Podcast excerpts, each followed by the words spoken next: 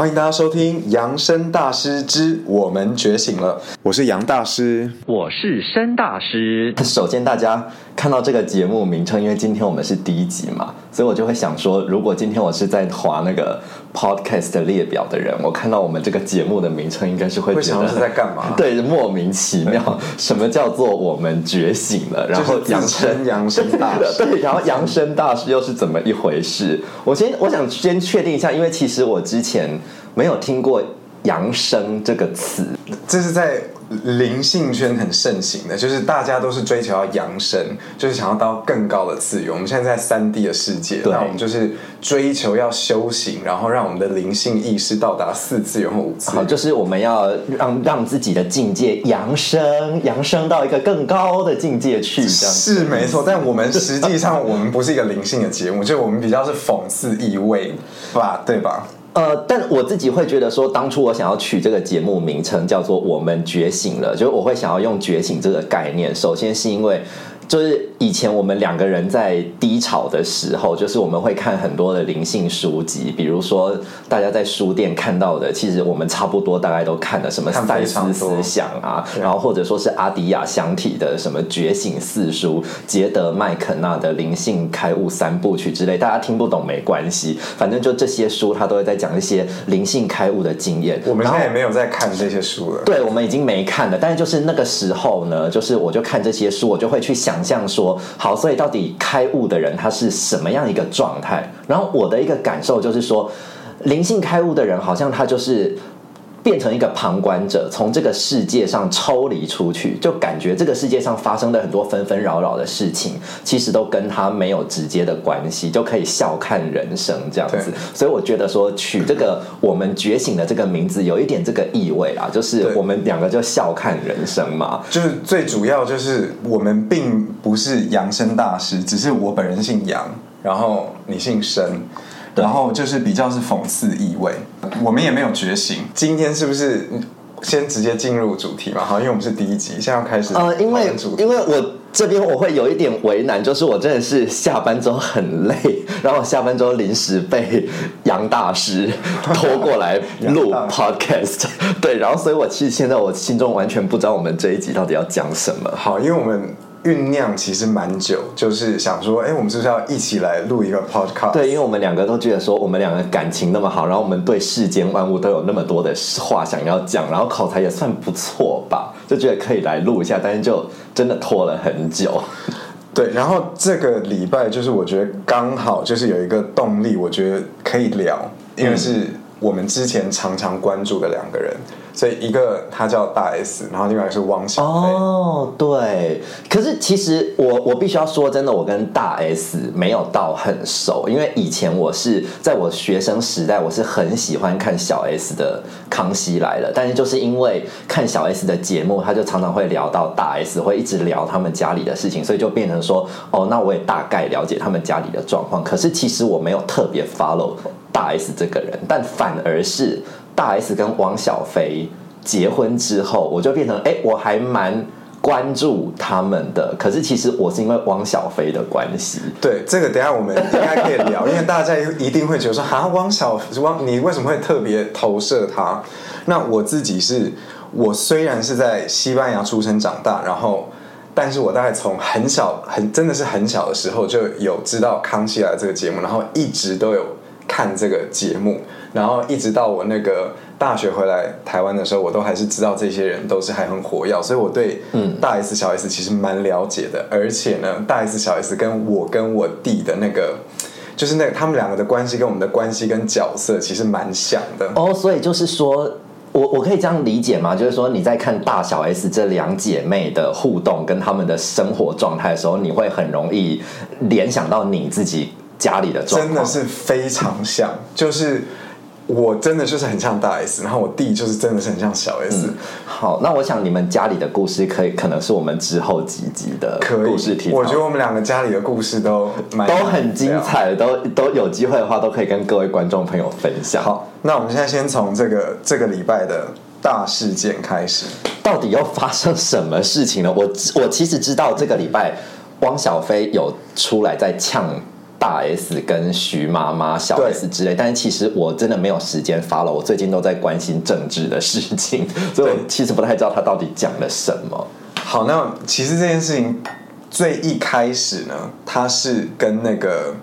是算是我们怀疑都是大 S 起头的。好，所以一开始其实就是上个礼拜的时候，他就反正就告上法院，就是那个汪小菲他有欠生活费的这个部分。那我们那个之前觉得的金额是大概五百万，那据说现在好像是七百五十万，那反正就是好几百万。然后呢，所以这件事情会爆发，是因为大 S 去告汪小菲哦。对，但是呢，因为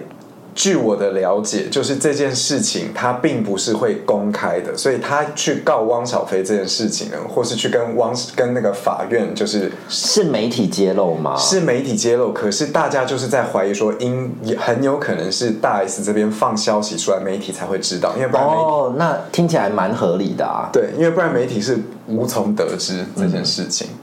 好，那他就是只是去申请这个他呃理论上法律上应得的这个那个生活费嘛。嗯对，但是呢，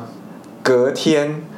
汪小菲马上就在微博 PO 了非常多，在二十。我的天啊，我我没有看到他 PO 什么，但光想象就觉得很恐怖，因为以前汪小菲已经 PO 过很多，很让我们看了之后就觉得哇，我的天呐，怎么会话讲的这么重？很重，可是我觉得这一次算更严重，就他这一次真的是火力全开。好，我洗耳恭听喽。好，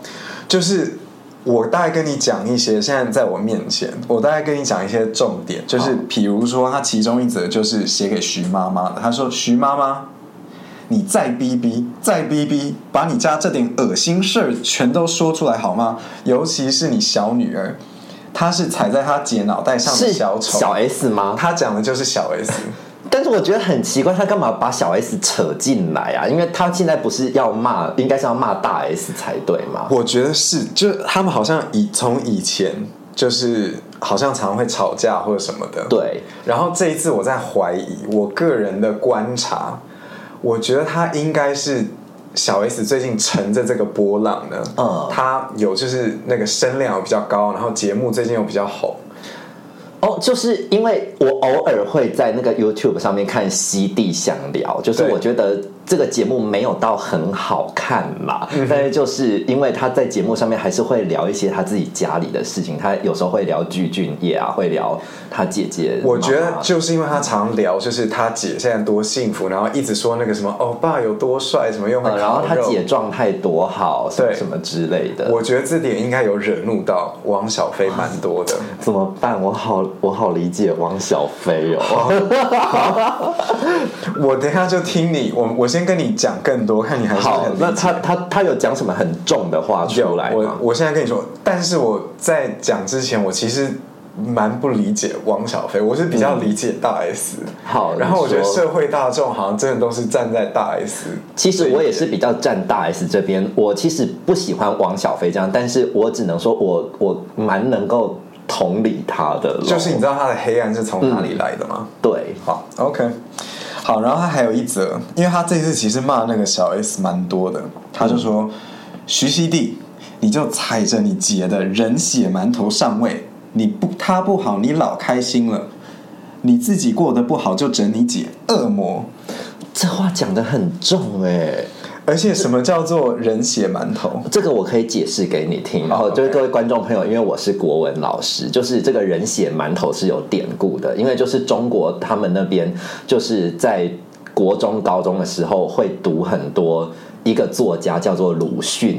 的文章，因为就鲁迅在中国那边是一个他们很推崇的文学家，然后鲁迅有一篇小说就是那个人血馒头，就就写这个故事，他就会讲说有很多革命志士，他们呢就是抛头颅洒热血，为了中国人民嘛，然后就是牺壮烈的牺牲自己。可是中国人民非常的愚昧，他们就是不懂得这些革命志士有多么的伟大，他们就会用那个馒头去沾那个革命志士的血，然后觉得吃了这个人血馒头可以治病，所以这个人血馒头其实是还蛮严厉的控诉，就是控诉说你就是吃吃人家的血，然后人家就是你牺牲别人来成全你自己的意思。我觉得这话讲的很重哎、OK，所以其实这个是有一点，虽然我们不晓得他讲的是什么事，但我觉得有点相应，就是他好像最近小 S 的这个红的程度，其实大 S 的热度是有贡献的。对，哎、我觉得在这边我想要讲一下，你不觉得就是，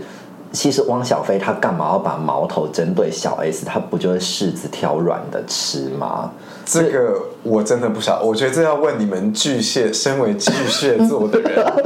我接着之后再等一下再讲，因为我我之所以会说我还蛮能够同理汪小菲的原因，就是因为我我跟他一样都是巨蟹男。我大家不要骂，大家不要骂我，因为就是巨蟹男对巨蟹男已经被黑的很惨了。正好我们等一下再聊巨蟹这个话题。好，那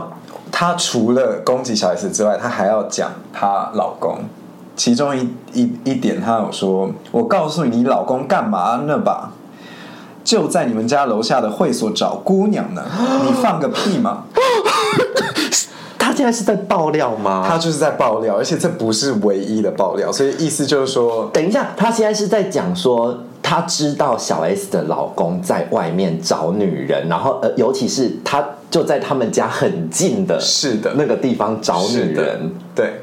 我的天哪，我好兴奋哦！好想要当吃瓜群众，有没有蛋卷，还是有没有那个饼干拿过来？可是我个人听，我就我我觉得我不会很惊讶，哎，嗯，我觉得他们应该是这样。哦，其实其实真的不惊讶，因为你不要忘记，就是从从小 S 结婚之后，大概过不到一两年，其实这个新闻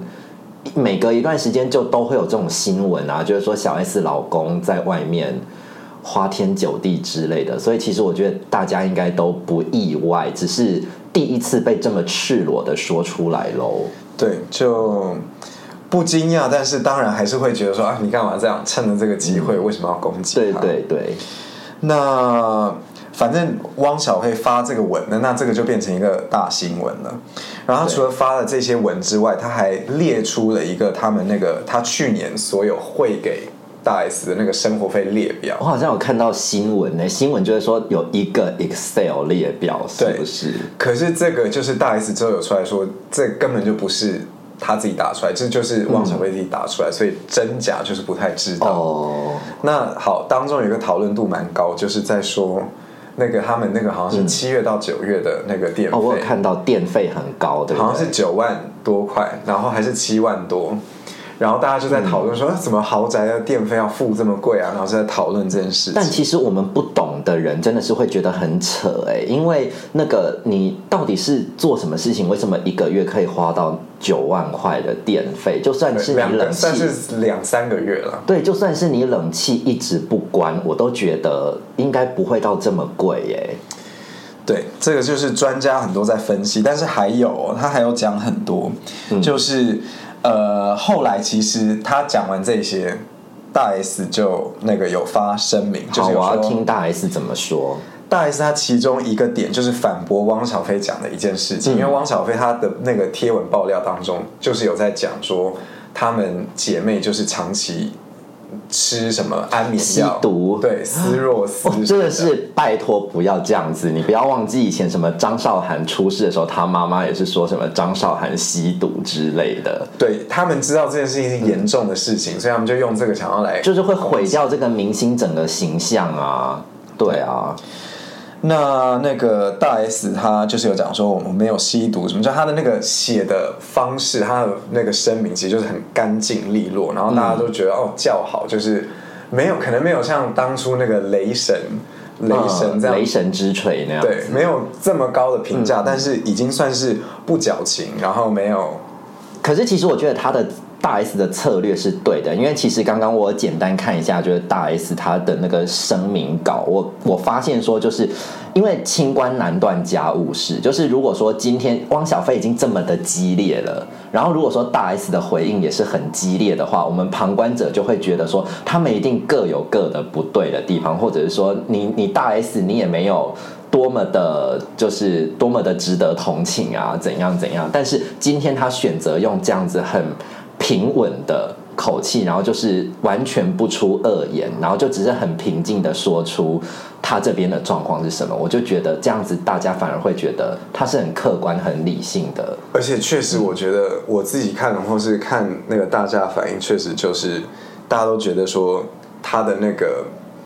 高度风度，就是觉得比较嗯，很有高度。对。然后呢，他到那个他有发了好像两三次声明，最后都有讲说什么祝麻六记生意兴隆。麻六记是什么？麻六麻六记好像就是他们在上海汪小菲的对他们的某一个生意，不晓得是餐厅还是什么东西。那但是我觉得我其实蛮能理解大 S 的心情，就是他不想要把这件事情搞得很丑陋。嗯，然后他其实我认为他驻麻六记生意兴隆不是一个矫情的做法，我觉得他是真的希望他好。我觉得，我觉得大 S 不是那种很虚伪跟很矫情的人。对，嗯，然后他就是真心希望他好，他好，他才能付这些赡养费，他好，他的那个小孩才有一个成功。那个有肩膀靠的爸爸，对反倒我不觉得他希望他好是为了可以给大 S 很多钱，因为我觉得大 S 不是一个就是多爱钱，就然后需要很多钱的。这一点我认同哎、就是虽然大 S 很会花钱，就对是我们从小看那个《康熙来了》就知道，那个大 S 很爱买鞋啊，然后大 S 很喜欢买各种各样的东西，花钱如流水。可是其实就是因为他赚的多啊，对人家赚的多，那他表示说他不是很看重钱这个东西嘛，嗯所以就反正他爱怎么花就怎么花。嗯对，然后呢，还有某一个那个大配角就是跳出来，然后受到那个关注度非什么常高。配角这位女性呢，就叫张兰。？Oh my god！哦，我觉得听到这个名字我就头晕。我们以前看康熙，就是常常会侧面的以小 S 的那个角度，就去了解到这个、嗯这个人。那反正他这一次来做的事情，其实真的是非常的夸张。然后好，虽然觉得好笑呢，但是就觉得好像又不应该笑。首先，他就是一边卖在直播当中，因为他现在就是在中国那边在做直播带货，然后他就是一边卖东西，然后一边讲说哦，大 S 给他的那个，他是卖什么螺蛳粉？是不是螺蛳粉哦？我不知他好像是酸辣粉，酸辣，粉反正就是卖他们自己品牌的食物。对，嗯，然后他就说，哦，大 S 给他儿子戴绿帽啊，然后说什么那个老光头住在那个他儿子血汗赚来的家，因为他们说那个新园区那个哦房子头期款二点五亿是汪小菲付的，那后来贷款每个月哦一百万也是汪小菲在付的。等一下，就是他怎么会说大 S 给汪小菲戴绿帽？因为我我们知道的状况不是说他们是离婚了之后，他的才跟意思具俊也在一起。对他们的意思就是说，具俊晔这个人，他已经是在他们婚没有离婚之前，大 S 就跟他有在密会。啊，对，这个事情后面有一点演，还有再演下去。但反正他就在直播当中有提到那个大 S 现在的老公，然后叫他什么老头啊，什么光头，是。然后也是他也是不晓得为什么，就是也是矛头指向小 S，然后嗯。提什么，应该是也有提什么跟吸毒相关的事情，是说他吃那个安眠药还是什么的吗？应该是跟安眠药相关的。等一下，我想要先暂停一下，就是你你觉得这件事情是真的吗？就是你知不知道那个那个牌子的安眠药？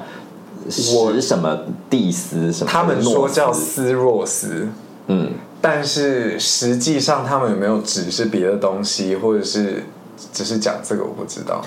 呃，那你你有吃过这个安眠药吗？或者你身边有没有朋友吃过这个？没有就因为我之所以会知道这一个东西，是因为以前我在台大读书的时候，我有一个不是很熟的朋友，然后这个朋友呢，他就是。因就是他就长期有睡眠障碍就对了，所以他就是他都会吃这个药。我是第一，我是那个时候我第一次知道有这个药的存在。然后他吃了这个药之后呢，确实他就是会常常半夜的时候随便打电话给别人，就是他在睡觉哦，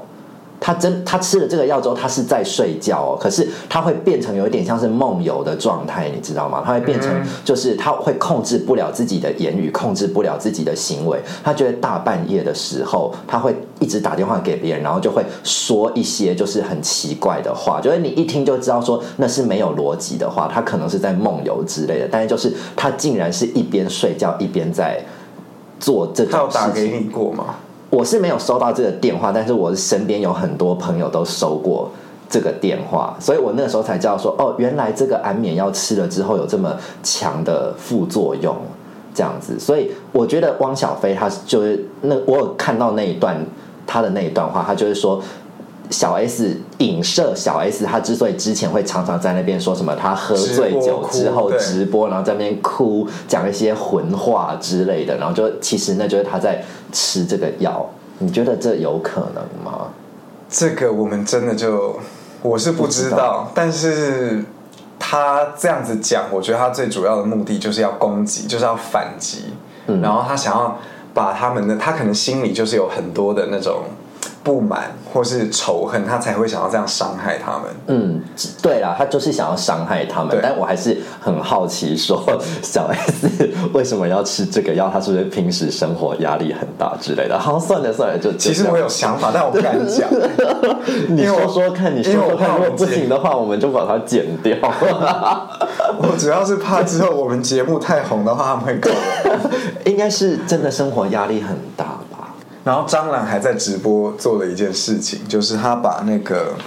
徐妈妈，她传给徐妈妈的一些语音，就是微信的语音，就是播出来。然后她讲话也就是很像，很像在演那种很演戏一样，因为很戏剧性。你是说张兰播出她自己传给徐妈妈的留言吗？没错，哦然后那个当中就是讲，反正讲了非常多，然后嗯，很大一部分就是说你们不要再演戏了，就一直说他们一直在演戏。然后他说、你们俩什么装无辜、装剩女之类的，是不是？我觉得他没他很多东西他其实没有明讲，嗯但他就有一点是一直在恐吓他们，就说你你们再不你们再这样，我就要全都戳穿了，就要把小 S 拉去法庭，什么验血验尿啊，就也是在说他们吸毒的这件事情。嗯是那也是一直骂他们，就是很呃矫情啊，或是呃，反正就徐妈妈也有说，就她被张兰就是这些语音骂了半个小时，然后她血压哦飙高。嗯嗯嗯嗯嗯嗯，然后她的直播呢，她卖东西的时候，你猜这件事，她其中一天呢，她卖了什么东西？第一个东西是就绿茶，卖绿茶哦，就是讽刺她是绿茶婊。，对。然后他除了卖绿茶之外呢，他还卖什么？他还卖软饭。哦，巨俊晔吃软饭，这不是我讲的、哦，是他讽刺的。我们怀疑他我的天哪，他是文学大师哎。对，而且我觉得看那个影片最好笑的地方是，他一边拿这个的绿茶，然后因为他心里知道他在做什么，他在讽刺谁，他那个笑的很像那个小孩在捣蛋，然后别人上了小孩的当，他笑的超开天啊！心。但我觉得有点幼稚哎，其实我真的觉得有点幼稚哎，觉得撇除他卖东西，他可以得到利益这个这一点，他而且他据说很多数据不一样，但据说他赚了，有些人说他赚了什么两百五十万一天，那有些人说他这几天赚了什么一亿多。那反正就是他靠了这个，他也知道流量密码，他就是每天都在使用。好，那他还有做什么？他呢，好，他还有做的在后面，他还有卖一个很劲爆的东西，但这就要先讲到一个这两天很大的事件，这个礼拜很大的事件，就是床垫事件。我有看到新，我有看那个张雅琴播新闻的时候，有那个画面，就是饭店在割那个床，但是我不知道这到底是为什么要去割那个床。好，因为那个张兰她在直播的时候，她就有说，这个床垫呢，就他们家大 S 现在睡的床垫也是什么汪小菲花什么很多钱，反正就是好几百万，据说九百多万的那个床垫。什么床会要九百多万呐、是用黄金做的哦，好像是在一个，因为我我之前好像我记得好多年前，我有跟我嗯爸在闲逛，就是真的只是闲逛而已，在那个 Bella Vita 百货楼上的楼上有一个卖床的地方，啊，以免有观众不知道，我们要不要科普一下 Bella Vita 是什么？就一个贵妇百货。就是在新义区的一个百货，然后它里面就是专门走就是很高档的那个路线，然后我们就只是就是好奇，就是去逛这个店，然后看那个床，就觉得哦，这个床真的是感觉非常的精致。嗯，我们当然就是只是以一个游客的心态在那边凑热闹，啊，所以那个床是能怎样？它是量身定做，是不是？呃，就好像是用马毛什么各种什么哦所谓很高级的毛。然后我也记得当初我们问，哎，那这个床垫多少？是三百万。然后我们说光 三百万我们就已经吓到了。对，然后反正他张兰在直播就说，那个他们睡的这个床垫很贵啊。然后那个汪小菲在微博有说，哎，你们至少换个床垫行不行？那反正呢，大 S 呢，就是以她的那个很她的风格，侠她是女风侠女格，对。对，马上就把那个床垫寄到运到 S Hotel，Hotel，嗯，然后呢，S Hotel 呢就立刻派人，我觉得他们应该叫了很多记者，因为外面全围着记者，那肯定他们都知道有这件事对情。我有看，其实他们是开记者会来说这个事情。OK，然后这个床床垫呢，就是有一些工人搬出来，然后要回收，但是他们就是这样静静的搬出来回收不够。他们要搬出来，然后大家就这样 拿着那个美工刀就在撕啊，然后把它都撕烂。嗯，然后这用这种方式去回收它。对，然后这个直播我看那个新闻，他们好像就是好像什么连什么谢盈萱、九把刀都在那个直播在凑热闹。我的天哪。大家都在吃瓜哎、这个瓜很好吃哎、然后大家一边吃瓜呢，很多人还发现说，哎，这个床根本就不是那个贵妇百货那个品牌，什么？他们就说这个床其实价值才十万块。呃，所以这变成罗生门，对不对？就是到底是大 S 他没有运正确的那一张床过来，还是说是 S Hotel 这边调包没错就不知道。大家就猜了很久。那后来呢？今天我有看到大 S 转发一篇文，他转发那个贾永杰去跟那个品牌的老板问说，他们当初卖这个床垫给大 S 汪小菲，然后他就说他们不会这么透露。那贾永杰就回说。所以意思就是说，他们当初应该是没有卖这个给汪小菲。哦那大 S 转发，所以意思就是说，大 S 可能本人也觉得说，这个应该不是真的是那个床垫。好，所以就是大 S 在有一点在暗示说，其实就事实不是像汪小菲讲的那样子，并没有说他真的花了九百万，买了什么名事实应该不是像那个张兰讲的，汪小菲说这个床就是你们怎么不换哦床，哦？他只有提到床垫。对，但是什么牌子的床垫是张兰在直播讲讲的。张兰真的是不要来添乱了，他真的很多，她真的是凭着冲动，然后都会讲很多很很奇怪的事情出来，会不断讲，而且我其实我觉得那个汪小菲他会讲这个床垫，他只是以一种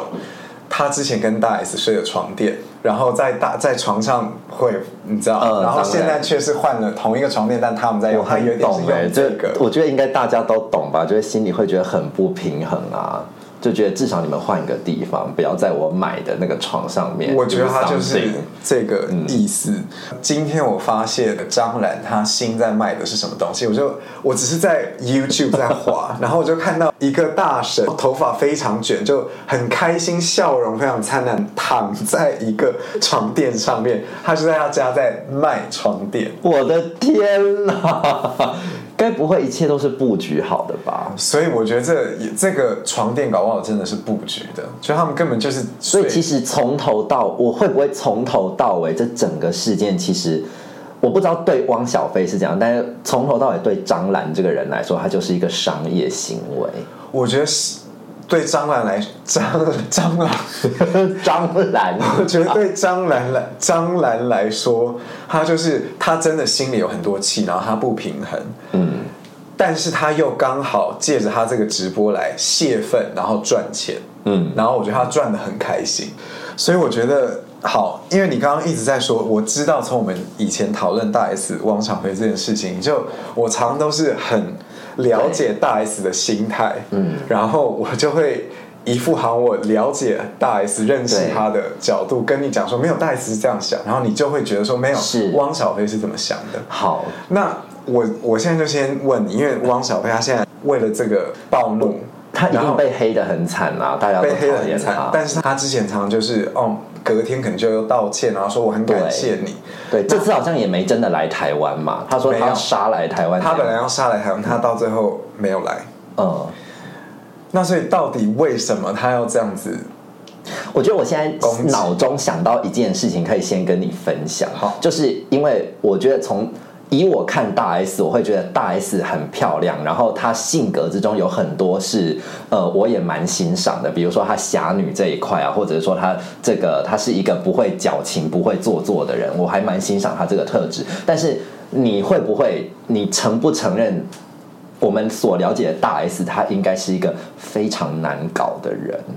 我相信他是，而且我觉得他应该自己承认，他应该是超级难搞，然后所以呢，当时候就是看到那个大 S 闪婚呐、他就会突然间在中国那边就会遇到一个他爱的人，就是汪小菲，然后他们两个人就闪电结婚的时候，然后后来我又知道说啊，汪小菲是巨蟹座，然后我自己是巨蟹座，我就会觉得说有一种自我投射，然后我会去想说。哇，就是因为我我知道说巨蟹是一个，如果我爱一个人，我是会完全包容这个人所有的事情，就是他好的、不好的，然后怎样的缺点，然后怎样你在家里多邋遢，然后甚至是说你的性格之中有一些比较丑恶的，就是一般人无法接受的部分。可是，一旦巨蟹座爱你，就是巨蟹座的神性，巨蟹座就是会。完全包容你这个人，然后会对你很好。巨蟹座就是暖男嘛，所以就是那个时候我看到他们两个结所以汪小婚，菲是暖男。我我那个时候是这样子觉得的。然后所以那时候我就会觉得说，也很羡慕大 S，她竟然能够找到一个。这么爱他的人，然后我会觉得说，哎，那如果他是，如果汪小菲是巨蟹座的话，那就一切都合理啦，一切都讲得通啦。因为巨蟹座本来就是再怎么难搞的人，只要他爱他就可以包容他。所以一开始是一种羡慕，然后跟我理解为什么汪小菲可以包容这个人，为什么最后是他可以娶到大 S，而不是他之前那些男朋友。对，然后就因为我知道说他一定，他身上一定是有这种很好的特质，大 S 才会嫁给他，对不对？不然像大 S 这么难搞的人，怎么可能轻易嫁给别人？然后后来就是你又看到说汪小菲上康熙跟小 S 在那边斗嘴，然后其实有一种小吵嘴、小斗嘴，其实在一般人看起来是会觉得说他们感情很好，感情好，然后就是感觉两个都是蛮真性情。对对，就然后会互相亏来亏去，不就会表示说，其实他们感情就是真的是很好嘛。然后后来他们又一起去参加一个录综，叫做《幸福三重奏》，我不知道你有没有看？我有看过很多片段，对，就是那个他们就一起去参加那个受诅咒的录综，因为那那个那一期的节目就是有陈建斌夫妻，然后就还有那个福原爱夫妻，嗯然后还有大大小大还有那个大 S 汪小菲这一对夫妻，然后其中就是有两对非常惨烈的，就是离婚了。所以，然后在那个节目里面呢，你又看到说大 S 跟汪小菲有互动，就是那个节目塑造出来就是幸福感，所以我就会觉得说，哎，好，感觉好像大 S 真的是在汪小菲的照顾之下，就是可以过得很幸福。所以这是在他们离婚之前，我一直都是很羡慕他们，然后我也觉得说，汪小菲就是一个长得又帅，然后之后又又那个。又很好的一个男生，就是在他们离婚之前，我是这样想的。那我不知道你怎么想，我在你一开始有看衰他们吗？我没有说特别看衰或不看衰，只是我记得我看那些片段的时候呢，我是觉得虽然汪小菲他是一个就是可爱的人，然后但是终究我觉得他就还是一个男孩，嗯，然后还有后来要看他常暴走啊什么，就觉得他其实多多少少确实是别人常常讲的一个，他有这个妈宝的特质。哦，就是我觉得我针对他情绪失控这一件事情，我是有感觉的。怎么说？我是有事情想分享的，因为我们巨蟹座真的常常控制不了情绪，但是我是还好，我是不至于到暴走到像汪小菲这样子，只是说我可以理解，因为也许他就是没有办法控制的那么好的巨蟹嘛啊，我们一般就就像我，我就觉得说我是年纪到了。三十几岁的时候，我觉得我控制能力越来越好，但是觉得巨蟹座真的是很容易情绪受到外界的影响，因为巨蟹座的巨蟹座是跟着月亮的周期在走的嘛，就是在我以前，我常常就是每隔每隔一段时间，我就会没有任何的原因，我就很低潮，很低潮。然后后来我自己学星座之后，我才知道说。其实这对巨蟹座来讲是一个正常的现象，因为月亮本身就有一个周期嘛，就是会阴晴圆缺，阴晴圆缺，所以其实对巨蟹座来说也是，就我们是跟着月亮的周期在走，就每隔一个周期就会低潮，然后又低潮又低潮，所以这这件整件事情不怪汪小菲，要怪月亮。我我觉得也不是这样讲，因为就像我讲的，就是你自己知道你你自己的人格有这样子的问题，因为说真的，这个世界上没有圣人，这个世界上没有人性格是。百分之百的好，然后没有问题，就是你自己知道你的性格的缺陷跟弱点之后，你自己要想办法去调整，然后或者是找到可以宣泄的方式，或者是跟自己相处的方式。所以我就我只能说，我理解汪小菲为什么常常会有这种情绪失控的行为，然后我同理他，我也同情他，但其实我也不赞成。他这样子做，嗯哼，对，我觉得这在这件事情，我可以，我有办法用想象的想象大 S 的那个心理的压力跟他的气氛，因为我觉得其实有他虽然整件事情跟声明都很有风度，但是我觉得有风度处理这件事情是好的，但是到时候其实是苦了自己，因为他就很多事情是其实气到要憋着，他可能为了小孩，为了颜面，为了让这整件事情不要失控，因为他在这个圈子。已经这么久，他知道说很多东西你去弄得很丑，然后硬碰硬，其实不会有什么很好的结果。可是他应该过得很苦，我觉得最近，呃，然后听说他好像什么，他徐妈妈就说他会气到什么难以呼吸，这么严重，因为他身体好像不是很好。但是我其实有感觉到大 S 应该是一个很硬的人，他应该是一个，如果他不硬的话，他就不会是。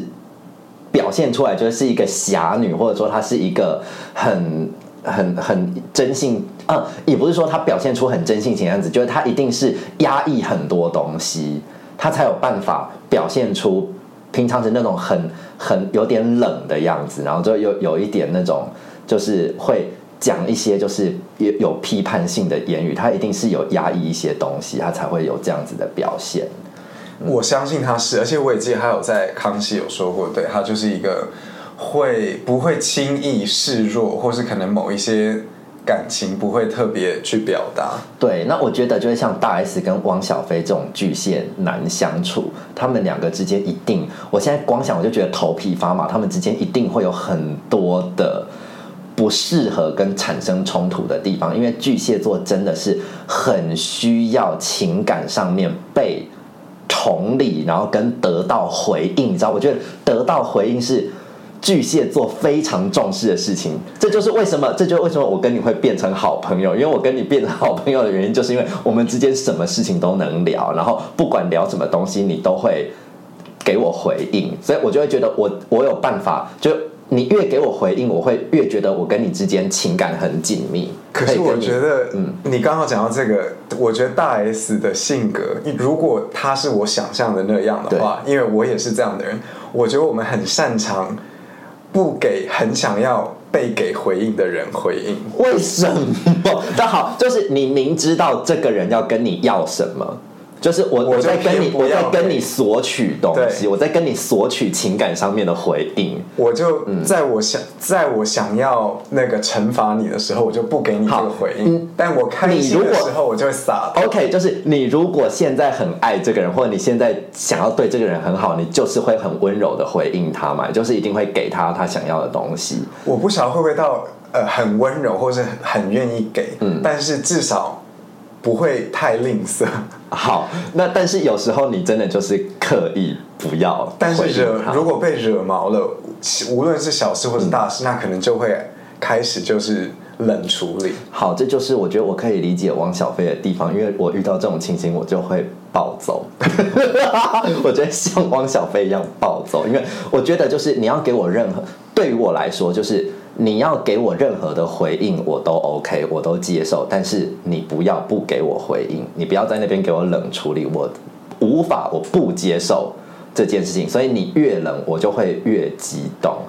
对，但是我讲的都是我在不理性的状况之下我会这样，但是当然就是越长越大，我们就越来越知道怎么汪小菲他比你大蛮多的，他对照理来讲不应该是这么的，每次都是让情绪牵着，而且走。他又是大老板，对不对？他又要处理那么多商场上面的事情，所以这也是我觉得我有点不能理解的地方。但是转念一想，又觉得好像也还是可以理解，因为巨蟹座只要你把情感能够做一个很好的调节，或者是你把情感能够隐藏起来的话，其实你就巨蟹座会变成一个很很干净利落处理很多事情的人。所以像。